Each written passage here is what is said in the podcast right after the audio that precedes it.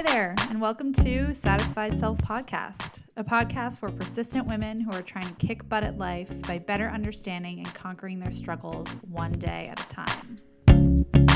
I'm Caitlin, and I'm a licensed independent clinical social worker in private practice in Boston. And thanks for joining me for another episode of Satisfied Self. So, in today's episode, while many of you are probably reflecting on the end of 2017 and looking ahead to the start of a new year, I'm going to take a little time to talk about why I think New Year's resolutions are bogus. So, if you've spent time over the last couple of weeks with family celebrating Christmas or Hanukkah or any other holiday, I hope you were able to find some time for yourself and connect with people you love, family, friends, in meaningful ways. As a therapist, I see a lot of transition and movement as the year ends and a new one begins. People get more reflective. They maybe take stock of their career choices, of relationships, their kind of direction in life, places maybe where they feel stuck or accomplishments they've made that they were really proud of. People tend to uh, choose to end therapy, maybe, or much more frequently, people choose to start it. Uh, they might ditch old goals, they might start new ones, kind of lament over goals they set and didn't get to accomplish, or or revel in successes um, that they had over the last year. A lot of people look at the end of the year and the beginning of the next one as a fresh start. And I love the idea of taking time to be reflective and gaining insight into our choices and patterns. And if you choose to do that in line with, with the calendar, then that's great. Um, personally, I'm not so sure about the resolution idea though. So here's why I think New Year's resolutions are just hype. Only about 8% of people who set New Year's resolutions actually keep them. That means that 92% of people don't ever get to realize their goals. So I always think, why set an expectation and challenge that you know nine, more than nine out of 10 people won't get to achieve? I'm constantly telling people to start with goals that they know they can achieve. So why set yourself up for disappointment and unrealistic expectations in setting a New Year's resolution? A lot of people look to the new year as a natural reset point. But the reality is that January 1st is no different than December 31st or any other day of the year for that matter. The, the New Year's resolution ritual is based on kind of a false idea that people can change overnight as long as they have the willpower to do so. And defeat in this situation only kind of confirms that old idea that people don't change. It hammers home feelings maybe of failure or incompetence. And it brings out the questioning around if you will ever be able to alter the course of your life and how much you really have control over. And cue the downward thought spiral. So, the truth is that nothing magical happens when you wake up on January 1st. It's just an arbitrary date. You're the same person who went to bed on December 31st. It's easy to fall into the trap of believing that something will be different on that day, that will make starting new habits or sticking to a new goal different than it felt every other day you tried. Um, everything around us tells us that there is something different about January 1st that facilitates change. But actually, it's no different than January 8th or July 27th. They're all just dates on the calendar. So I frequently start to hear things um, around the end of the year, November, December, like um, I'm going to start that on January 1st, or the holidays are really hard, so I'm going to wait until after the new year, etc. These are really common uh, for my clients to say to me in therapy when we're talking about progress and movement forward. Um, statements like these mostly become facilitators for procrastination and avoiding something that feels challenging. And if you scale this down, it's kind of similar to an unhelpful thought that so many people have when they slip up on a goal and then feel like the whole day or the whole week is a failure and then allow themselves to continue to slip. Any day, any point in the day can be a reset point. You can start over and recommit whenever you want. You don't need January 1st to do it.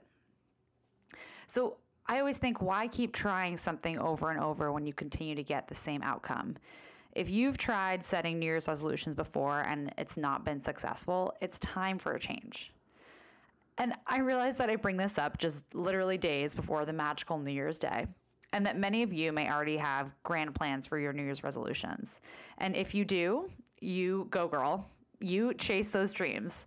There's nothing inherently wrong with starting behavior change on January 1st, as long as you remain wary of the sort of magic fallacy and they're able to set realistic, manageable goals. So, whenever it is that you decide that you want to commit to a change, whether it's January 1st or February 1st or March 18th, I have some helpful things that you might want to consider in setting those goals. So, the first is knowing and accepting things about yourself. If you are absolutely not a morning person, don't commit to some goal that you have to do something before work every morning. If being too rigid makes you feel trapped and triggers your inner wild child, work with that part of yourself instead of trying to hold it down and force it to comply. Work with what you have, accept things that you know about yourself, and work with them instead of trying to work against them. The second thing is accountability. So, some people are really good at being accountable to themselves, they can be their own best competitor. Um, where other people thrive best when they have external accountability. I see a number of clients in my practice who really struggle with requiring external accountability and how much, uh, how difficult that can be sometimes to get it in, in a real world setting. So, which are you? What motivates you most to stick to a goal? Is it internal or external accountability? Or is it both? Whichever camp you fall into, again, work with what you know. If you are someone who needs external accountability to feel a sense of urgency or motivation, build that external accountability somehow. It won't always come naturally. If you're not in school, if you don't have a boss who micromanages, you might have to build it in yourself. Um, so you need to find some way to implement and incorporate it your, on your own. Maybe you tell people close to you that you have a goal. Maybe you use social media to ask others to check in on your progress. Maybe you enlist someone else to commit to the goal with you. Um, maybe you keep a journal or monitor your progress. Whatever it is, choose what's best for you when it comes to accountability. The other thing that I think is really important to consider is being careful not to set yourself up for failure. A big contributor to why people often fall off the bandwagon when setting a new goal is that the goal is too big. So ask yourself if you're starting small enough. If you haven't had a conversation with your mother without fighting in the last five years, is it really realistic to set a goal of not fighting with her at all for the whole year of 2018? I doubt that. And that's okay. Just make it realistic. So if you've not had a conversation without fighting for the last five years, maybe it's trying to not fight every other conversation. It's okay to start small. Or what about a progressive goal? Could you add on to your goal each month, taking it slowly from something small and manageable to something larger and more challenging? Small incremental lifestyle changes may may feel a little bit less sexy than the kind of 180 stark changes, but they have a much greater chance of creating real lasting change. The other, uh, another idea that I like to consider when starting new goals is making a goal that matters to you. Um, the director of the Integrative Health Coaching Program at the Center for Spirituality and Healing in the University of Minnesota said that often people fail because the goals they're setting aren't about things that are actually important to them, but instead are, are important to other people.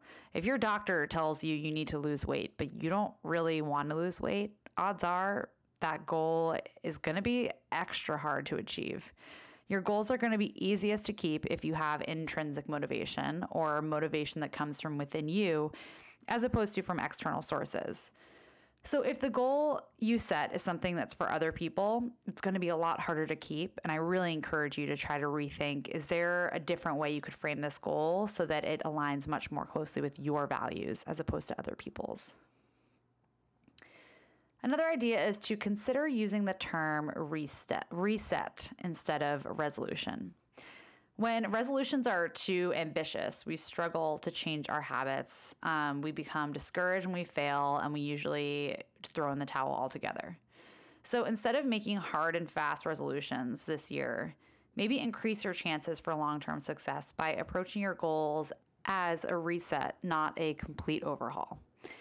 Try adopting the term reset and get comfortable with resetting anytime you need to, not just on January 1st.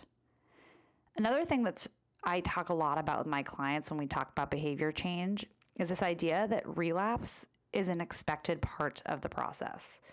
There's a model that talks about behavior change called the stages of change model, which looks at how we move through basically readiness for behavior change from not even considering a change all the way up through making and maintaining that change.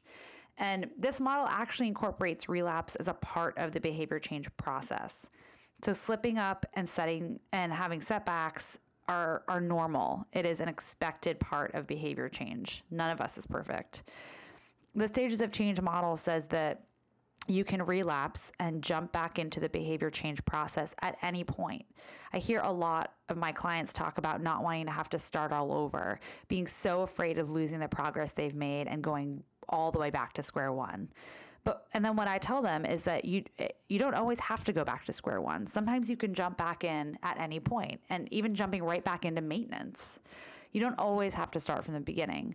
So when you find yourself falling into the cognitive distortion that a slip up means you have to start all over and that the work you did before was all a waste and for naught, challenge that thought. Call it a slip, jump back in, and get back to work. So, those are a handful of things that I think are important to consider when thinking about um, resetting your kind of commitments and behavior change goals when whenever it is that you choose to do so. So, knowing and accepting things about yourself, working kind of with what you got, thinking about accountability and in what kind of accountability you thrive best with, whether it's internal or external. And if it's external, how to kind of create that for yourself. Be careful not to set yourself up for failure. Don't set your goals so big that you're bound and doomed to fail. Start small and work your way up. Make goals that matter to you um, pleasing other people and doing things for other people, it's it's only going to be an uphill battle. So make goals that matter to you that align with your values.